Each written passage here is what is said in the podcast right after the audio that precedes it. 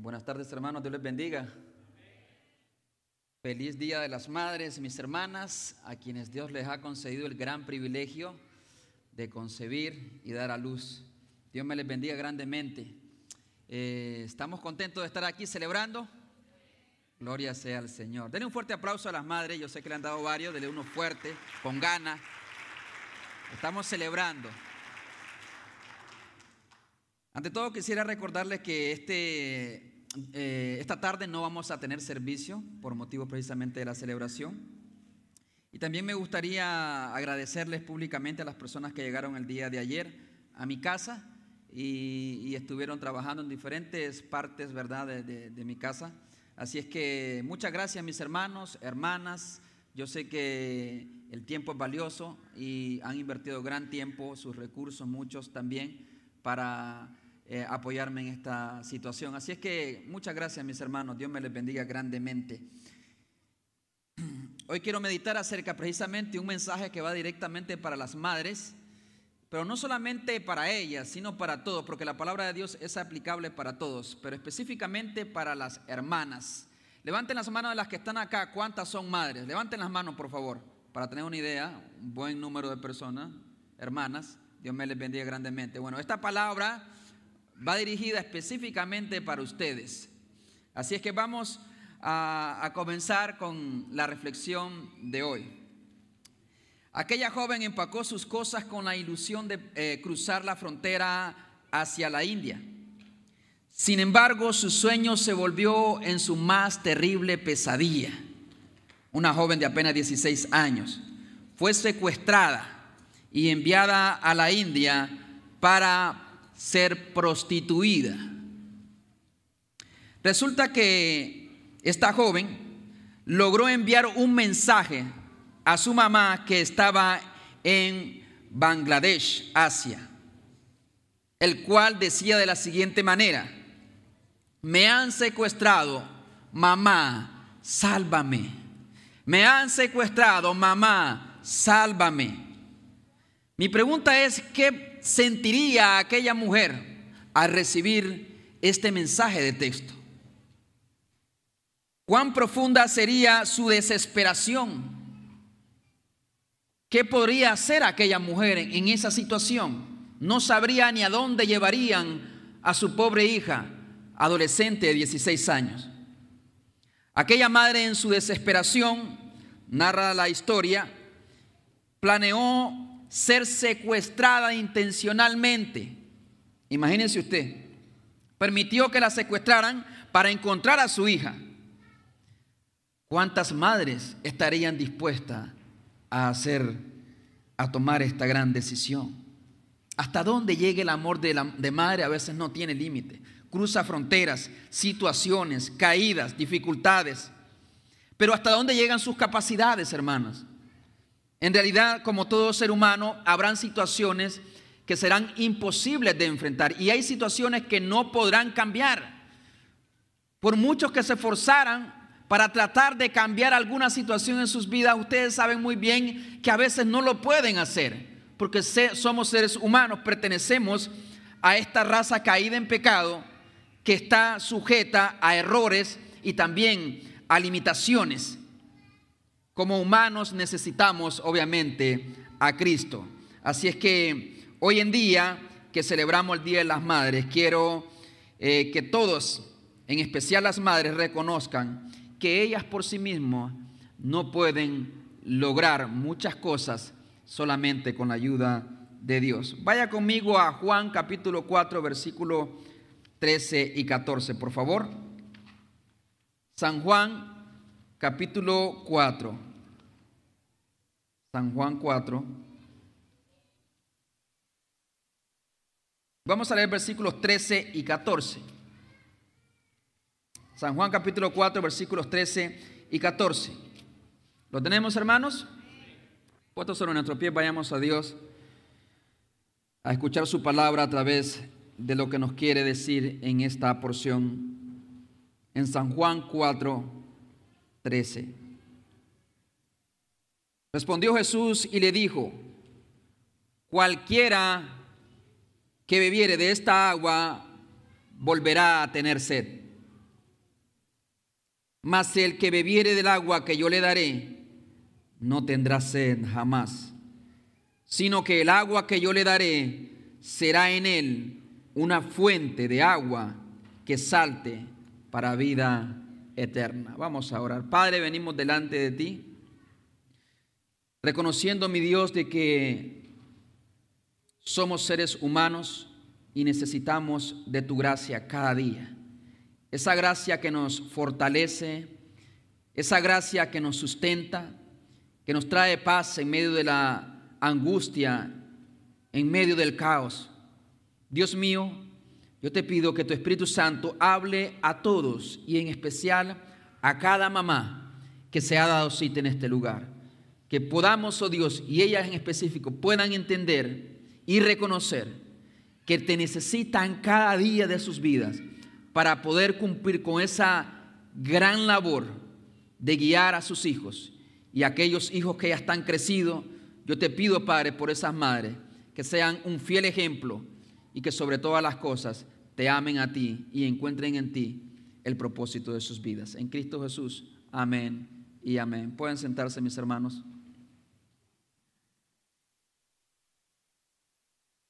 Quiero hablar bajo el título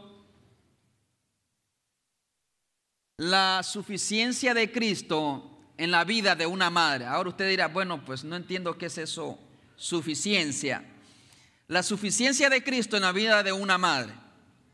Suficiencia de Cristo tiene que ver con que Cristo es todo lo que necesita una madre y todo lo que busca se encuentra en Él. Él lo llena todo en todo. ¿A qué me refiero con todo en todo?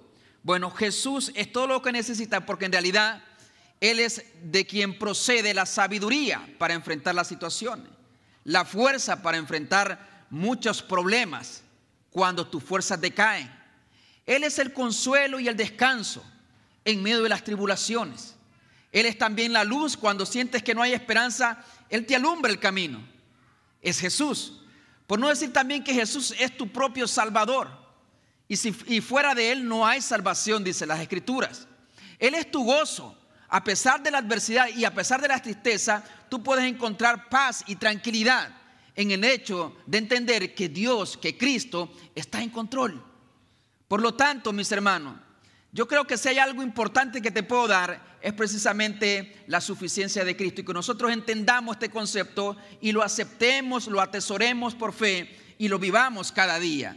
Así es que mis hermanas, no estén tristes si están tristes o si de alguna manera han tenido una semana fabulosa en celebraciones y todo lo demás, recordemos que no son esas celebraciones las que le dan significado a su vida, sino que tiene que ser siempre y solamente Jesucristo nuestro Salvador. Desde sentimientos hasta comportamientos que no queremos tener, desafíos o adversidades que podemos enfrentar. Las madres, aunque quieren hacer hasta lo imposible, a veces no podrán. Se frustrará en el intento yo no te voy a predicar ese evangelio centrado en ti mismo y en el hombre, que dice, saca el campeón que está en ti. Saca el campeón que está en ti. ¿Sabe quiénes somos nosotros? Dice la escritura. Dice la escritura que somos una raza caída en pecado y somos enemigos de Dios sin Cristo. Eso es lo que somos. Por lo tanto, yo no te voy a hablar de que hazlo tú, tú puedes. La verdad es que hay cosas que sí vas a poder hacer, relativamente hablando pero hay cosas que son imposibles de lograr. ¿Alguien me está entendiendo? Hay cosas que sin Cristo, como lo dijo Jesús, separado de mí, nada podéis hacer. Así que hay desesperanza y sentidos de fracaso al, al, observar el camino extraviado de algún hijo que se va por el mundo y parece no volver. Eso encuentra su respuesta en Cristo. Sentimientos de rechazo, sentimientos de soledad, sentimiento de desvalorización de parte de los mismos hijos, de parte de su pareja, encuentran su respuesta solamente en Cristo.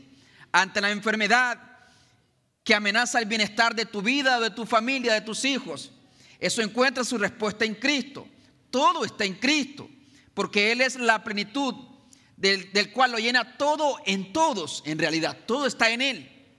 Por lo tanto, mis hermanos, vamos a hablar de tres cosas esenciales en la vida de una madre. donde Jesús es suficiente. Jesús es suficiente para llenar la necesidad de ser amada. Jesús es suficiente para llenar también eh, la necesidad de carácter en la vida de una madre. Y también eh, es suficiente para llenar la necesidad en la escasez de propósito que tienen a veces las madres y cualquier ser humano en general. Por lo tanto, en primer lugar, quiero señalar o tomar como ilustración, a manera de representar, lo que usa eh, un escritor llamado Gary Chapman. Él escribió un libro llamado Los cinco lenguajes del amor, que quizás muchos de ustedes han leído, en donde señala acertadamente y lo representa de la siguiente manera, que el ser humano tiene un deseo de ser amado, sentirse amado, que es precisamente valorado, respetado. Por lo tanto, él lo representa como un tanque en realidad. Hay mucha gente que tiene ese tanque de amor o de sentirse amado, en realidad muy bajo, muy bajo. Hay muchas personas que ya andan apenas en la reserva, en realidad, andan marcando la aguja de la reserva. Está muy bajo ese sentido de amor. No se sienten amadas por las personas, en el trabajo no se sienten respetados ni valorados, tampoco a veces ni en iglesia, a veces ni por los hijos, a veces ni por su pareja. Por lo tanto, hay un sentido, Dios así lo diseñó, un sentido del deseo de sentirse amado, sentirse valorado, sentirse respetada. Hermanas, queridas hermanas, quizás eh, su tanque de amor esté al 100%, quizás esté a medio tanque, quizás esté en la reserva y apenas se mueve y apenas camina. Sea cual sea su situación, Creo que la Biblia nos quiere enseñar algo. En Mateo 24, 12, la Biblia dice que por haberse multiplicado la maldad, el amor de muchos se enfriará. Hay hijos tan ingratos que nunca, ni siquiera el Día de las Madres se aparecen para agradecerle a mamá por todo lo que han hecho. Pero recordemos que el Día de las Madres no solamente es una fecha, es un día, no solamente es el 10 de mayo o el segundo domingo de, eh, del mes de mayo ni tampoco solamente el, el 30 de mayo, no sé qué otros países, el 30 de mayo es en Nicaragua, dicho sea de paso. De todas maneras, quiero que sepan mis hermanos que hay familias en donde mamá, aunque es la que hace básicamente todo, es la primera que se levanta y la última precisamente que se acuesta muchas veces, muchas veces no son valoradas ni se les valora ese trabajo que están haciendo. A veces muchos creen incluso que no hace nada mamá en casa, ¿verdad? Mamá no trabaja. ¿Qué hace? No, mamá no trabaja porque pasa todo el día en casa en realidad. Hay mucho que hacer y según las estadísticas dice que el trabajo en casa equivaldría a, dos trabajos y medio allá afuera, el trabajo de una madre. Y por no decir que hay madres solteras incluso, que tienen que hacer la de papá y de mamá. Wow, eso yo creo que para los varones sería mucho más difícil. Por lo tanto, hay que saber agradecer, hay que saber reconocer. Y a veces la mamá solamente espera una expresión de gratitud, simplemente que se le reconozca el trabajo. Y ojalá que estén jóvenes o esposos, porque los esposos a veces somos los primeros en desvalorizar y no reconocer el trabajo de mamá. ¿Alguien me está escuchando, verdad? A veces los esposos no saben reconocer el trabajo que hace mamá en el hogar. Los menosprecia y también lo hacen los hijos. Por lo tanto, las hijas siguen el ejemplo, el mal ejemplo muchas veces. Pero dice la Biblia, esto no de sorprenderse, que por haberse multiplicado la maldad, el amor de muchos, y entre ellos están los hijos, los esposos, se va a enfriar. Y vivimos en tiempo en donde se ha enfriado de una manera terrible, sin precedentes. La humanidad se destruye a sí misma, a veces en el mismo hogar incluso. Padres poniendo en pelea a sus hijos contra su madre por querer ellos resaltar y promoverse como la mejor persona delante de ellos. Eso es un error fatal. Sienten algunas que sus hijos no le valoran a ella ni lo que ella hace por ellos. Sienten que no son importantes muchas madres. Sienten que son un objeto. Qué terrible para muchas madres sentirse que son un objeto nada más, no una persona a quien amar Se sienten vacías de amor cuando ellas ofrecen todo, hasta su propia vida por sus hijos. Sienten a veces que incluso son un estorbo o una carga para otros, sobre todo cuando ya entra en una etapa, ¿me entiende?, a una edad avanzada. Sienten a veces que son un estorbo para otras personas. Pero, ¿quiénes las hacen sentir así? La humanidad, nosotros, los hijos principalmente. ¿Saben, eh, jóvenes, que ustedes tienen un poder increíble para dañar a sus padres, a su mamá? Porque su mamá puede ser ofendida por otras personas y le va a doler. Pero cuando la ofende un hijo, es una herida tan profunda, incalculable, que no tienen idea. Pero también la pueden sentir, hacer que ellas se sientan amadas, respetadas y valoradas. A veces con un acto de servicio, a veces con una palabra de gratitud y de amor, simplemente con cosas básicas de la vida, que a veces lo hacemos con otras personas, pero no con mamá. Es triste, pero el ser humano, por su caída en pecado, carece precisamente de amor y solamente hay amor propio. La abundancia del amor que nos falta en el mundo sobra en Cristo. La abundancia de amor que escasea en el hogar sobra en la persona de Cristo. Por eso Jesús es suficiente.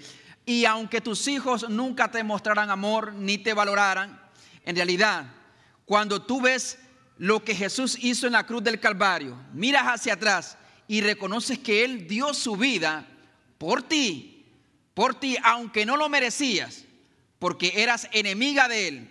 Yo quiero decirte, hermano, yo quiero decirte, hermano, también, de que no hay duda de que Dios nos ama. ¿Me entiende eso? Cuando usted ve la cruz de Cristo, usted se da cuenta, no puede negar, puede negar otras cosas, pero no puede negar que Jesús le ama de una manera incondicional, incalculable, de una manera admirable incluso. Cristo al final es, es, es, el agente que ha provisto Dios para mostrarnos su amor. Y nosotros podemos amar a Dios porque Él nos amó primero.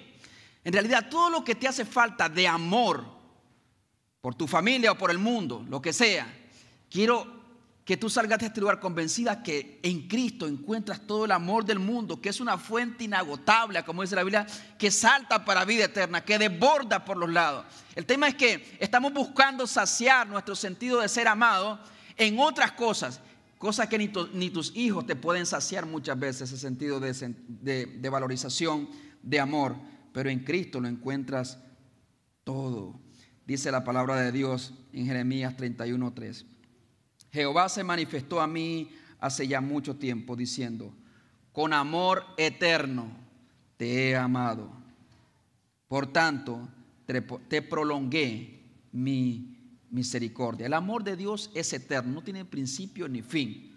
Yo sé que a nosotros nos cuesta pensar en esas cosas de Dios, que nunca empezó Dios a amarte, Él te amó desde la eternidad. ¿Cómo así? Porque Dios te conoció desde la eternidad. O sea, si Dios empezara a hacer algo, entonces Dios, o si Dios empezara a añadir amor por alguien o a conocer personas, entonces Él no es el Dios omnisciente que todo lo sabe. Él no puede añadir información. Él no puede añadir un nombre a su lista. Es imposible, Él ya lo sabe todo. Por eso el amor de Dios se extiende desde la eternidad y hasta la eternidad. No tiene principio ni fin. Así es el amor de Dios por una madre. El amor de Dios también es incondicional. Por lo general nosotros amamos poniendo condiciones, estableciendo condiciones, en realidad. Y por eso yo siempre lo he dicho también, a la misma vez, que el amor de madre es lo más cercano al amor de Dios en realidad, porque es un amor incondicional. Sea lo que sean los hijos, vayan a donde vayan los hijos, hagan lo que hagan los hijos, sí o no, hermana, no me dejen mentir.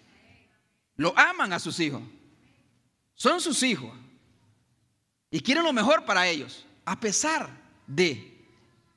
En realidad, el ser humano siempre eh, ofrece un amor condicionado a las otras personas, pero el amor de Dios es incondicional. Mas Dios muestra, su amor para con nosotros. Mas Dios, hermana o amiga, ha mostrado su amor para contigo en que siendo aún pecadora y pecadores, Cristo murió por ti. ¿Entiende eso? Ok, el amor de Dios no se puede medir por la salud que tengo, ni tampoco por la salud de mis hijos. No puedes, no deberías medir el amor de Dios tampoco por lo grande que es mi familia o la forma en cómo Dios me ha prosperado. Mira cómo Dios me ama porque Dios me ha prosperado. Hermano, en realidad, hermanas, en realidad en el mundo hay personas que hasta son ateas y viven mejor que nosotros, ¿sí o no? ¿Ese es el amor de Dios? Alguien dijo por ahí también, creo que fue John Piper, si el amor de Dios se midiera por salud, por prosperidad, por bienestar en este mundo, Dios odiaba al apóstol Pablo y odiaba también a su propio hijo porque murió en una cruz. No tuvieron grandes bienes, no fueron personas prósperas. El amor de Dios es incondicional, no está condicionado, no importa a veces tus errores, tus caídas incluso, Dios te ama a pesar de, Dios te quiere cambiar, Dios quiere hacer una obra en ti, pero Dios, su amor no cambia, no es alterado. Que Dios te va a amar menos, yo sé que de pronto muchos podrían tener un concepto de mí, pero si el pastor tiene un error, comete un error, quizás tu concepto de mí cambia, ¿sí o no? En realidad el amor de Dios es inalterable. Algunos me van a amar menos, otros me van a amar más. Pero el amor de Dios se mantiene, es perfecto, es inalterable, no, no puede subir ni bajar, no sube ni baja. El amor de Dios es incondicional. Ahora la manera en cómo Dios expresa ese amor, a veces incluso va a tener que tomar la vara para poder corregirte, porque Dios al que ama también corrige. Pero no significa que el amor de Dios o Dios ahora me odia. Ninguna mamá en realidad castiga a su hijo para manifestar su odio. Aunque hay algunas en realidad por ahí que en medio del enojo y el odio hasta te tiran piedras y trozos de metal y agarran la tajona y te pegan fuerte. Hermanas, pues de paso les digo que estás descargando tu ira o estás corrigiendo a tu hijo? De realidad, si corriges a tu hijo, no, no lo puedes hacer de esa forma. Dios, cuando nos corrige, es porque nos ama. Y Él no es, un, no es que tiene un arrebato de enojo y de ira. El amor de Dios es incondicional. También Jesús es suficiente entonces en su carácter. Yo no sé de ustedes, hermanas y hermanos, amigos, ¿Cuántos de ustedes se sienten que no tienen ese carácter, esa paciencia para poder tratar con sus hijos? Que no tienen esa sabiduría adecuada que necesitan para resolver algunas dificultades en sus hijos, o en su familia, o en su trabajo. Dios nos enseña cuál es el problema. En Romanos 7:15 dice la palabra de Dios, porque lo que hago no lo entiendo, pues no hago lo que quiero, sino lo que aborrezco, eso hago porque a veces vas a cometer muchos errores en realidad en la corrección de tus hijos. Y esa experiencia la tenía Pablo, no corrigiendo hijos, pero sí en su comportamiento, en su vida cristiana. Él se daba cuenta que a veces se equivocaba, muchas veces en realidad, y que había una lucha. Quiero ser más paciente, pero a veces no soy tan paciente como quisiera. Quiero ser menos sensible, quiero ser menos orgulloso, quiero ser menos celosa, quiero ser menos envidiosa. Quiero manejar mejor las situaciones cuando hay un problema. Quiero callar, ah, callar más, hablar menos y escuchar un poquito más. Pero a veces no nos comportamos así. A veces te vas a, dar cuenta en realidad de que necesitas trabajar en tu carácter, en tu personalidad. Y es lo que Dios quiere hacer. Y la verdad es que el pecado nos ha dañado tanto. Yo creo que cualquier madre se va a equivocar porque eh, pertenece a la raza adánica. O sea, somos seres caídos en pecado. Y hay cosas que no puedes cambiar por tu propia capacidad. Hay cosas donde dice la Biblia que el que comete pecado, esclavo es del pecado. Aunque quieras hacer mejor las cosas, no puedes hacer mejor las cosas. No tienes la capacidad de hacerlo. Pero créame hermano, hay esperanza y aquí viene la suficiencia en Cristo nuevamente. Porque hay muchas personas que dicen, he luchado y estoy trabajando, y, pero sigo trabajando, pero nunca cambian. Esta es la última vez y ya voy a aprender de mis errores, pero siguen el mismo patrón de conducta. No hay un cambio sustancial en su vida o cambian circunstancialmente. Cambian mientras atraviesa la tormenta, cambian mientras el peligro ya no está ahí o cuando la persona está ahí, Es como ese, es como ese niño que tú le dices, quédate quieto ahí, siéntate ahí. Y mientras papá está ahí o mamá, entonces el niño se queda quieto. Pero tan pronto como ya no está el peligro para ellos, entonces hacen otras cosas. ¿Por qué? Porque la raíz del comportamiento y del carácter que no edifica, porque hay muchas hermanas que y muchos seres humanos en general, pero específicamente hablando de las hermanas, que te van a encontrar con eh, ciertas características, ciertas áreas de tu vida que necesitas trabajar, hermana. Y tú sabes de que no agradan a Dios ni son de bendición para tu familia, para tu relación ni para tus hijos. Te vas a dar cuenta de eso. Pero no es una gran sorpresa. Todos tenemos esas flaquezas. Pablo las tenía. Lo que hago no lo entiendo. La lucha. Porque no hago lo que quiero. ¿Cómo así? Sino lo que aborrezco. Eso dice Romanos 7:15. Eso hago. Muchas veces hago lo que aborrezco. Porque aborrezco destruir con mis palabras, con mis comportamientos. Pero hay una lucha en mí, dentro de mí, que me lleva, dice Pablo, cautivo a la ley del pecado y a cometer cosas que son destructivas a veces, incluso para mis propios hijos, para mi propia familia. ¿Dónde encuentra entonces la respuesta usted? Dice Pablo, ahí mismo en Romanos 8:13, mas si por el Espíritu hacéis morir las obras de la carne, viviréis. ¿Sabes de, de dónde proviene precisamente todo comportamiento dañino en sus vidas? La inmensa mayoría tienen sus raíces en el pecado en la carne. ¿Sí me entienden ahí? O sea, en esa naturaleza nuestra que no se ajusta a la voluntad de Dios, que quiere vivir una vida independiente y en libertad. Ahí tienen sus raíces. Por eso es que más que lo intenta, aunque vayas a miles de psicólogos, no logras cambiar tu comportamiento, tu vida. Pero dice Pablo en Romanos 8:13, más si por el Espíritu hacéis morir las obras de tu carne, entonces viviréis. ¿Cómo es eso? Que por el Espíritu Santo de Dios yo voy a destruir las obras del pecado. Y no está hablando de la obra de Satanás, ¿eh? porque a veces no está Satanás ahí. Nos gusta culpar a Satanás, porque esa es la tendencia del ser humano desde que pecó. ¿Acaso no lo ven? Adán y Eva pecaron y ¿qué fue lo primero que hicieron? Venir delante de Dios, Señor, perdónanos. Te hemos fallado, Señor. Hemos comido del fruto del árbol, de la ciencia del bien y del mal. Perdónanos, Padre. ¿Cuál fue la actitud? Se fueron a esconder. Fueron a buscar sus propias soluciones. Y así es el ser humano, se esconde y culpa a otro. La mujer que me diste, la serpiente me tentó, pero nos cuesta asumir nuestra responsabilidad porque es más fácil culpar a otro. Entonces, cualquier situación hoy en día es Satanás. ¿A quién van a culpar? Es que es Satanás. Pero Pablo aquí no dice que es Satanás, dice que lo que hago no lo entiendo, porque no hago lo que quiero, sino lo que aborrezco. Pero en el capítulo 8, versículo 1 ya dice que ninguna condenación hay para los que están en Cristo Jesús. Y en el versículo 13 en específico dice, más si por el Espíritu Santo, el Espíritu de Dios, hacen morir las obras de la carne, viviréis. Pero ¿cómo hago esto, hermano? ¿Cómo yo puedo entonces entrar a este proceso de transformación en realidad?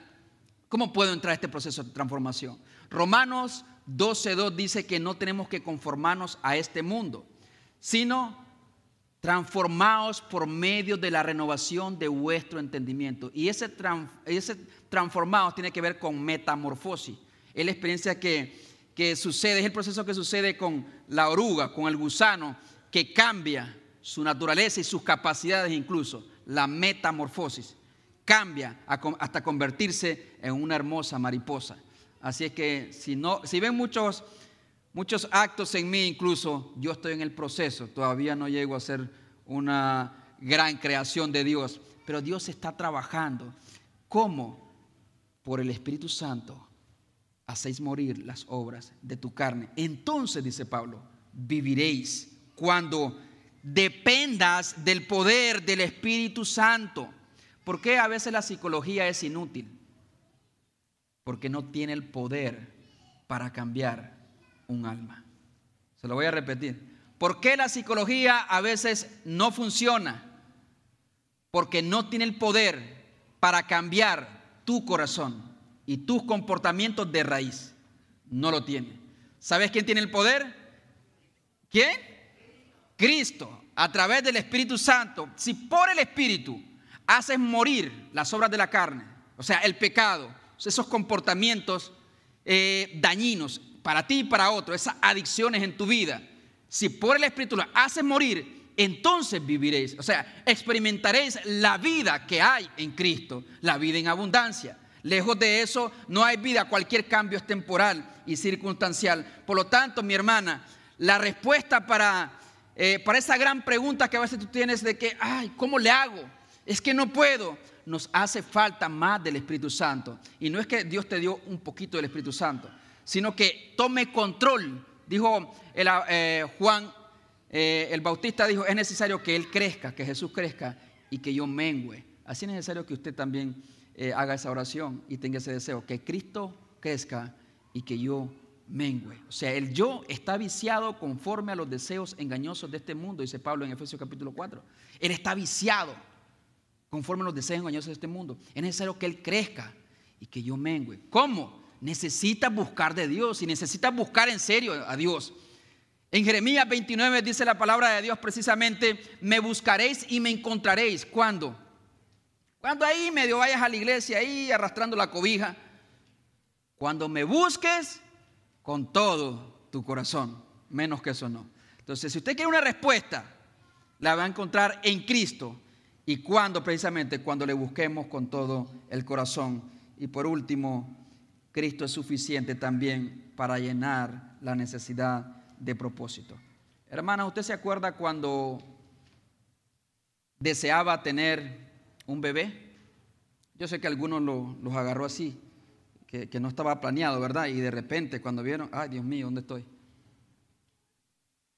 Gracias a Dios que no cometieron el error que cometen muchas madres, porque son madres que llegan a abortar a sus pequeños porque ya son madres, ya concibieron una vida, como dicen. La pregunta no es si es madre o no es madre, la pregunta es si es madre de un hijo vivo o de un hijo muerto, que ella misma mató. Esa es la diferencia. Por lo tanto, hermanas, ¿usted recuerda cuando deseaba tener un bebé? ¿Qué, ¿Qué, sintió cuando cargaste por primera vez a ese niño tan hermoso que aunque Muchos no lo miraban tan lindo, ¿verdad? Decía un hermano allá, pero es que todos los niños no son tan bonitos porque algunos parecen, tienen carita de viejito, dice. Pero para mamá era la cosa más maravillosa, ¿sí o no, hermana? ¿Ok? ¿Qué sentiste cuando lo cargaste por primera vez? ¿De qué se llenó tu corazón? ¿Te olvidaste incluso del dolor que atravesaste? Yo me acuerdo con la experiencia de mi esposa. Yo estaba ahí a la par de ella, echándole porra. Era lo único que podía hacer y orando por ella. Pasó varias horas en labor, como cuatro horas, por Osana. Y ya iban a usar incluso una aspiradora, porque no quería salir la niña, estaba bien acomodada.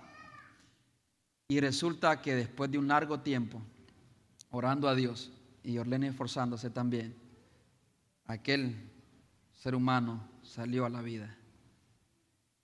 Pero mi esposa dice que se le olvidó todo el dolor, todas las lágrimas. Ella no podía ni, ni, ni o sea, ya no le podría brotar lágrimas de sus ojos, ni tenía fuerza ni para gritar ni para llorar. Pero al tener esa vida en su pecho, Creo de que eso superó cualquier dolor. Quizás tú decías, cuando tenga un hijo varón, nació tu primer hijo y dijiste, cuando tenga un hijo varón, ok, nació tu hijo varón, pero no te llenó, por un tiempo te alegraste y sigues contento y feliz, pero hay algo que todavía no, no te satisface, no te llena. Es el propósito de existencia en este mundo en realidad. El propósito. Te puede ir bien en la vida, te puede ir bien en el trabajo, con tus hijos, en tu hogar, con tu esposo, pero hay una parte de ti como que no encuentra todavía la plenitud. O sea, como que hay un vacío dentro de tu corazón y es un sentido de propósito. Y ese sentido de propósito solamente te lo da Dios. Tus hijos no pueden llenar ese vacío. ¿Tú te has dado cuenta? Si has tenido hijos. no te pueden llenar ese vacío. Tus hijos no lo pueden hacer, ni tu pareja. Aquel matrimonio que entra, aquella hermana que entra al matrimonio pensando de que su esposo va a llenar ese vacío, se equivoca. Y a veces el esposo entra pensando lo mismo. Solamente hay una persona que te puede llenar. Y esa persona no es un ser humano, es la persona de Jesús. Algunos creen tener ese propósito en obtener cosas, en ser madres, en que nuestros hijos alcancen sus metas. Todo eso es bueno, pero no es suficiente. Colosenses 3:23 dice la palabra de Dios que todo lo que hagáis, sea de palabra o de hecho, hacerlo para el Señor y no para los hombres. Y aquí viene una aplicación muy práctica para sus vidas cotidianas. Sea lo que haga en, la intimidad de su hogar, hacia sus hijos o hacia su esposo, hágalo como que fuera para el Señor. O sea, cuando le vaya a hablar a sus hijos, como que le está hablando al Señor Jesús, es lo que quiere decir. Cuando de pronto quiera disciplinar a sus hijos, como que estuviera disciplinando a Jesús. ¿Cómo disciplinaría usted a la persona de Jesús? ¿Usted se imagina, se ha, puesto a pensar? ¿Cómo de alguna manera, cómo hizo María en realidad en su momento? Para mostrar, quizá no tuvo ese problema, porque Jesús no era pecador, sus hijos sí son pecadores, igual que mi hijo Osana, igual que mi hijo Josiah. Pero ¿cómo trataría a Jesús? ¿De qué manera me comportaría con mi pareja si lo tratara como a Cristo? Sea de palabras o de hechos. Le aseguro que muchas cosas cambiarían, muchas palabras que usa usted cambiarían. Muchos comportamientos que usted tiene cambiarían radicalmente cuando se hace la pregunta, ¿qué si fuera Jesús? ¿Cómo lo trataría a él o a ella? Eso le da propósito. Yo doy gracias a Dios por las hermanas de Ríos de Agua Viva en específico. Hay muchos ministerios acá, hermano, que donde Dios ha puesto mujeres para que dirijan, para que lideren. Hay muchos ministerios acá que son de bendición para otros, donde las servidoras son mujeres. En realidad, si usted quitara a las mujeres de su servicio, aquí en Ríos, yo creo que esta iglesia no pudiera caminar hacia adelante.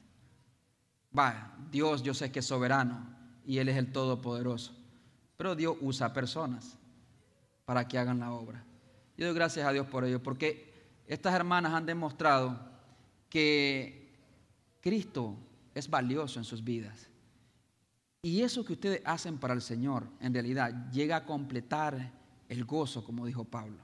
Porque imagínense ustedes, sobre todo las que sirven, si no estuvieran sirviendo. No nada más que, digamos que usted llegara a la iglesia, pero no sirve en la obra de Dios. Como que hay algo que hace falta. O sea, yo no me imagino mi vida fuera del servicio al Señor. Sentiría de que estoy fallando, que una parte de mi alma como que, eh, como que está incompleta mi alma.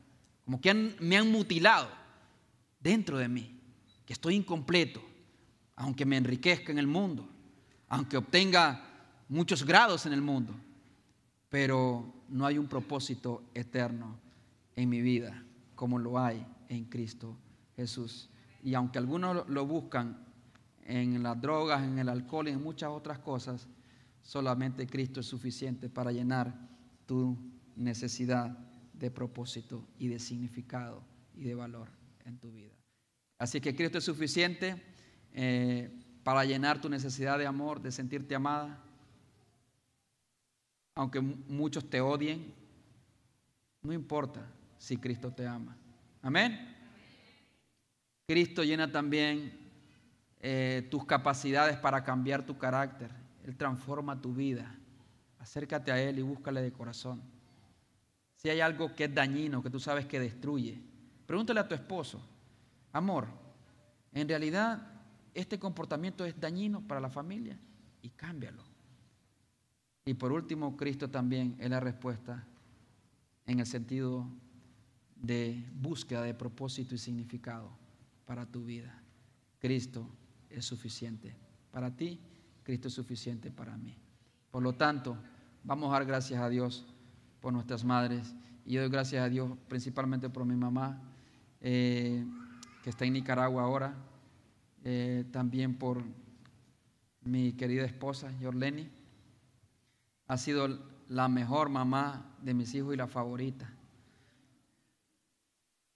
O sea, nadie cuida mejor a mis hijos que, que mi esposa. Yo siempre digo eso. Eh, usted lo puede dar cuidar, usted puede dejar que lo cuide su, su mamá, o sea, que lo cuiden sus abuelitos. O la niñera, la babysitter del otro lado. Pero como mamá, no creo que alguien nos cuide. Y si lo cuida alguien mejor que mamá, esa mamá tiene que arrepentirse de sus pecados. No debería existir nadie en todo el planeta Tierra que cuide a sus hijos mejor que mami. No hay. Por lo tanto, doy gracias a Dios por Jorleni porque ella cuida de una manera extraordinaria a nuestros dos polluelos, Osana y Osaya. Y voy a pedir a todas las hermanas que pasen acá. Vamos a orar por ellas. Vamos a hacer una oración por ellas. A pedirle a Dios que las bendiga. A todas las madres, vénganse.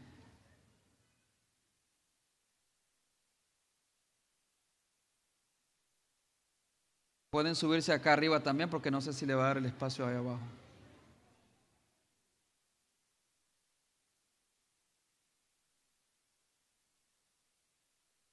Dios nos ha bendecido.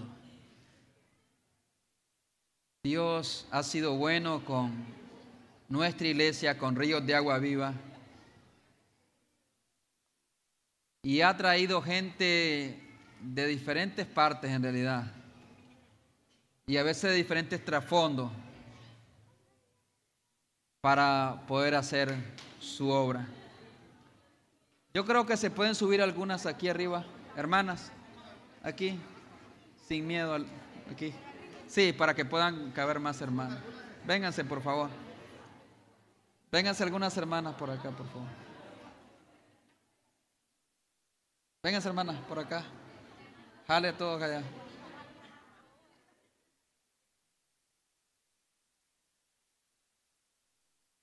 Los jóvenes van a entregarle también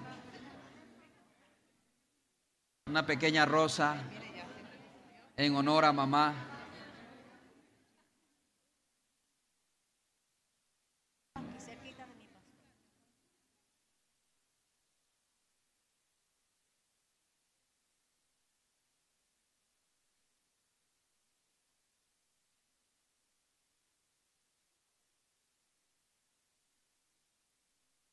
Hermana?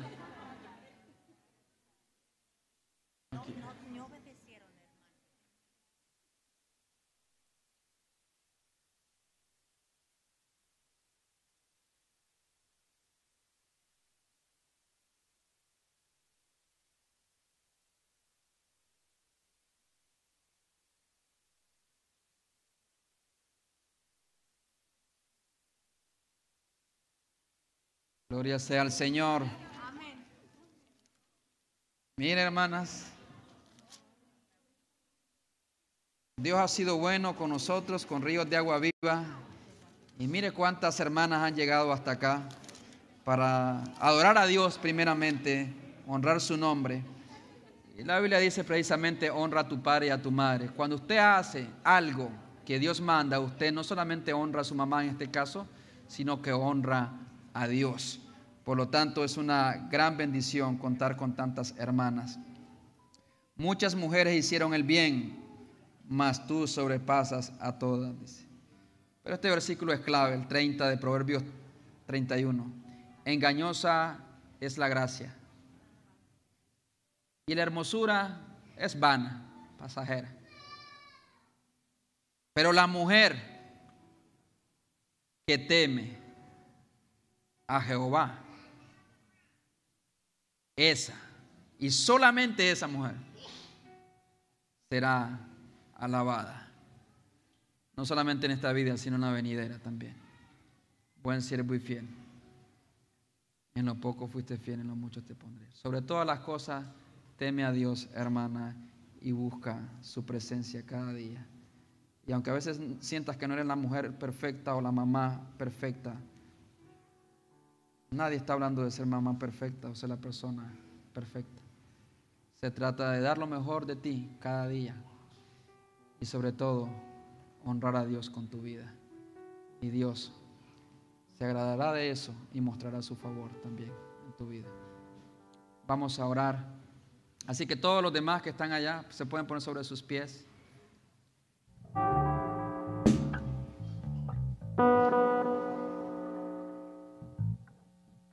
Y vamos a orar, mis hermanos, al Señor. Extienda su mano en señal, verdad, de bendición hacia todas las hermanas, pero en específico a su esposa, a su mamá. Y dígale, Señor Dios Todopoderoso, entrego a mi madre, entrego a mi esposa, entrego a mis hermanas en tus manos. Dios mío, aquí hay un gran número de personas un gran número de madres a quienes les has dado la bendición de concebir en su vientre. Queremos darte las gracias a ti, mi Dios, porque si hay alguien y el único que puede hacer eso, como es el milagro de la vida, que se forma en el vientre de una madre, es ser estudios. No hay ciencia. Lo han intentado muchos. Lo seguirán intentando. Pero solamente tú, oh Dios, en tu sabiduría, en tu capacidad lo puedes hacer. Gracias, mi Dios. Bendice a mis hermanas. Yo sé que cada una de ellas enfrenta un reto, un desafío.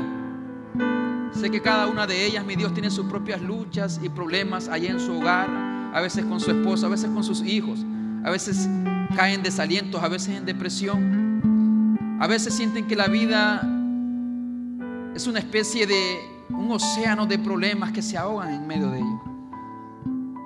Pero yo te pido que tú les fortalezcas, mi Dios. Que seas propicio a cada una de sus necesidades y que les bendiga grandemente, Señor. Bendíceles, bendíceles, Señor. Protégeles, guárdales. Consuela, mi Dios, a cada uno de ellas. Quizás aquí hay madres que recuerdan a un hijo que está extraviado, o a un hijo que ya no está aquí con nosotros. Consuela su alma, mi Dios. Sé propicio a su necesidad. Aquellas padres que luchan como madres solteras también. Yo te suplico, mi Dios, que tu gracia les sostenga y les capacite para saber guiar a sus hijos, a sus hijas. Bendice, Señor, a mis hermanas. Yo ahora las encomiendo en tu regazo, mi Dios. A cada una de ellas las encomiendo, mi Dios, en tu regazo y ante tu trono las deposito, para que tú, oh Dios, sigas obrando en ellas y a través de ellas, para la gloria y la exaltación de tu nombre. Que ellas puedan encontrar su plenitud de amor, de carácter y propósito solamente en Cristo. En el nombre de Jesús oramos. Amén. Y amén. Denle un fuerte aplauso a Cristo Jesús, nuestro Señor y Salvador. Gloria sea al Señor. Pueden pasar a sus lugares, hermanas. Gracias por estar aquí. Y vamos a seguir adorando al Señor. Vamos a seguir cantándole. Reconociendo su favor en nuestras